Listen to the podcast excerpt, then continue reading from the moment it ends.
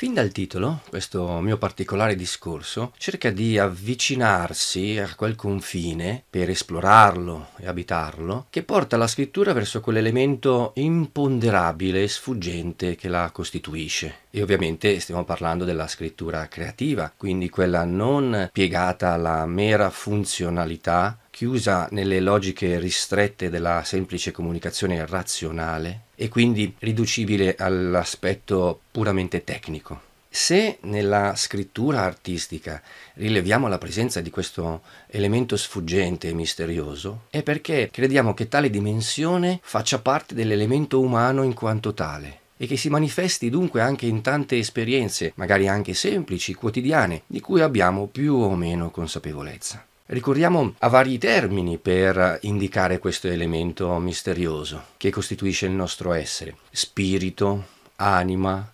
intuizione, stato di grazia, mistero, dimensione trascendente, coscienza, inconscio o, come piace pensare anche a me, in particolare sovraconscio. Ecco, ampliate voi questo elenco a piacere. Qui forse è il caso però di sottolineare che questi termini non presuppongono, prescindono da qualsiasi elemento dottrinale. Non stiamo implicitamente adottando una particolare visione religiosa o addirittura confessionale della vita. Ciascuno dunque eh, deve reinterpretare, tradurre questi termini secondo la propria sensibilità linguistica. Ciò premesso è forse però il caso di addentrarsi sempre un po' meglio nella, nella, questione e di cercare di chiederci che cosa sia il talento, per cercare in qualche modo di circoscriverlo, di definirlo se possibile, proprio per evitare che si tratti di, di uno spauracchio, eh, di un alibi, di un blef che permetta insomma di accreditarsi dei meriti e dei valori che magari non si hanno effettivamente. Non sia mai insomma che il talento sia semplicemente una, una suggestione, un incantamento, però eh, preliminarmente verrebbe da chiedersi se non rischiamo di contraddirci. Se c'è qualcosa di irriducibile, di ineffabile che fa parte dell'essere umano, bene, come possiamo pretendere appunto di spiegarlo? Se l'essere umano non è soltanto linguaggio, com'è possibile trasformare il linguaggio e definire e dimostrare l'esistenza del talento? Verrebbe da pensare che sia qualcosa che si può capire soltanto attraverso l'esperienza, come l'amore in Dante, no? Intender non la può chi non la prova. Però se Dante stesso è arrivato e giunto a trasformare in una visione, a raccontarci la presenza, la visione di Dio, forse è il caso che anche noi, si parva licet, ci assumiamo fino in fondo le nostre responsabilità. E dunque, se il talento non è pienamente, perfettamente definibile, cerchiamo quantomeno di, di, assediarlo, di accostarci alla sua idea con i mezzi che ci sono propri e con le nostre possibilità. Il discorso che mm, voglio cercare di sviluppare sarà piuttosto articolato e ampio, per cui lo dividerò in due parti.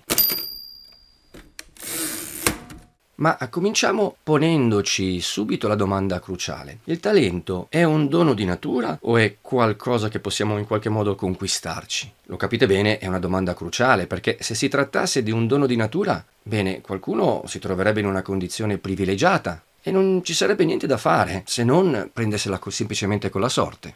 Se invece si tratta di una conquista, beh, c'è speranza per tutti. In partenza io, anche soltanto per cautela, mi terrei aperte entrambe le possibilità, ma chiamerei in causa un altro termine. Con talento vorrei proprio sottolineare, ecco, il dono naturale che in qualche modo qualche individuo riceve mentre utilizzerei la parola maestria per indicare il raggiungimento dell'eccellenza attraverso la determinazione e il duro lavoro. Ecco, io mi immagino il talento e la maestria come due sentieri, forse su versanti, magari anche opposti, che conducono in cima alla stessa montagna. In verità questi due sentieri forse non sono poi nemmeno così tanto opposti, possono eh, incrociarsi a tratti, magari eh, avere dei momenti in comune possono essere vari e intrecciati, un po' come noi magari indichiamo con il semplice nome di Via della Seta una serie molteplici di cammini e di strade che portavano verso l'Oriente. E in effetti, a dirla tutta, talento e maestria per quel che mi riguarda rimangono opzioni abbastanza differenti, come cercheremo di capire, che potrebbero però a un certo punto sovrapporsi, diciamo pure sommarsi, e in quel caso abbiamo la piena e massima maturazione del talento stesso, delle doti che ciascuno che una persona può possedere, che qualora giungessero quindi non soltanto a piena maturazione, ma anche ad un completo e continuo sviluppo, ad uno svolgimento di tutte le sue potenzialità, ecco, ci troveremo in quel caso di fronte al vero e proprio genio. Va bene, ma non saltiamo subito le conclusioni. Torniamo noi e continuiamo quindi per convenzione a intendere maestria e talento come due strade che comunque conducono all'eccellenza. Da una parte, con talento sottolineiamo la predisposizione naturale di una persona, dall'altra la maestria è il premio alla sua disciplina, alla sua costante applicazione. In effetti, per poterle distinguere, basterebbe proprio parlare della predisposizione che qualcuno in determinate circostanze può dimostrare. Tante volte lo diciamo proprio così. Quel ragazzo, quella persona, quella ragazza dimostrano un particolare talento perché? Perché appena si mettono a praticare uno sport nuovo, a compiere un gesto, ad applicarsi ad una disciplina quasi sconosciuta, ebbene, dimostrano subito di essere particolarmente portati, di avere insomma una speciale attitudine, di imparare in fretta, di raggiungere in tempo brevissimo livelli livelli già notevoli. Quello insomma è l'indizio di un talento, di un dono in qualche modo naturale, chiamiamola pure attitudine, che contraddistingue appunto quelle persone che sembrano quasi nemmeno fare fatica ad apprendere. Questo dono naturale permette quindi di procedere nelle acquisizioni delle abilità che si acquisiscono con eh, l'esperienza in un modo molto rapido e sorprendente rispetto a tutti gli altri che magari sono costretti a fare molta più fatica. Ma che cosa sarebbe questo dono innato? Un grado maggiore di spiritualità concesso a qualcuno? Un fortuito accidente dovuto a variabili sociali, culturali, biologiche, genetiche che finiscono per avvantaggiare un individuo rispetto a qualcun altro? Se pensiamo all'esempio dello sport, verrebbe da credere davvero che si debba guardare ai dati di partenza da un punto di vista fisico. Certe persone hanno maggiori attitudini, sono più predisposte, hanno maggiori potenzialità rispetto ad altre proprio a partire dalle loro caratteristiche fisiche ma qui per fortuna ci stiamo occupando della scrittura. E allora riporterei questa particolare attitudine alla specifica forma mentis che ha un individuo, intendendo con questo proprio la specifica conformazione del suo cervello. Anche a scuola, per fortuna, ormai parliamo da tempo di intelligenze multiple. A seguito degli studi, per esempio, di Gardner, abbiamo identificato quantomeno otto differenti abilità intellettive che a seguito magari anche degli studi successivi agli anni Ottanta sono diventate anche di più. Dunque ci sono tanti tipi di intelligenza diversa, anche se poi magari a scuola si allenano e si valorizzano soltanto alcune particolari tipologie. Fatto sta che possiamo dirlo, ecco, certe persone hanno un cervello particolarmente predisposto a rielaborare determinati stimoli specifici. E in quest'ottica allora davvero il talento è una sensibilità innata, una vera e propria predisposizione. Ma l'espressione latina forma mentis ci ricorda quanto sia importante anche l'ambiente, quanto le circostanze esterne possono arrivare a determinare, a incidere, a plasmare la nostra mente. Dunque certe doti naturali potrebbero anche in un ambiente ostile non emergere, non essere forse nemmeno riconosciute, rimanere frustrate. Potremmo quindi avere il caso di una persona dotata di un particolare talento che nemmeno sa di possedere. Se non altro, questa circostanza, a differenza della parabola dei talenti, a questo particolare individuo non si potrà attribuire nessuna colpa. La vita, insomma, non gli ha permesso di rendersi conto di quel particolare dono che porta in sé, di quella sua particolare, diciamo pure, attitudine. Ma pensiamo anche al caso opposto. Un individuo già particolarmente dotato per natura potrebbe trovare circostanze ambientali, sociali, esistenziali particolarmente favorevoli che da subito possono far emergere e potenziare e affinare il suo stesso appunto talento. Fatto sta comunque che quindi la maturazione del talento dipende anche dall'ambiente, dall'esperienza, diciamo persino dalla fortuna. E in tutto questo discorso non perdiamo di vista anche il fattore tempo. Stiamo parlando della formazione di un individuo fin dai suoi primissimi anni di vita. Quando invece sentiamo parlare di talenti bruciati, ci viene da pensare ad un individuo già un po' più sviluppato, magari un giovane, un adolescente, un giovane proprio perché eh, siamo arrivati a quel periodo della propria esistenza, siamo in quella fascia, quello spicchio nell'arco vitale in cui incidono altri fattori a questo punto sul talento, vale a dire la propria indole, il proprio carattere, ma anche le proprie scelte le particolari circostanze biografiche che possono anche interferire sul percorso di maturazione del talento. Dunque sì, anche un talento cristallino, evidente e indiscutibile potrebbe ancora perdersi, bruciarsi. E allora aggiungiamo l'indole, il carattere, le qualità morali, la personalità come fattori che a un certo punto della vita, in particolare durante la fase dell'adolescenza o della prima giovinezza, possono incidere sullo sviluppo delle proprie abilità, fino magari a impedire il talento naturale di potersi maturare pienamente.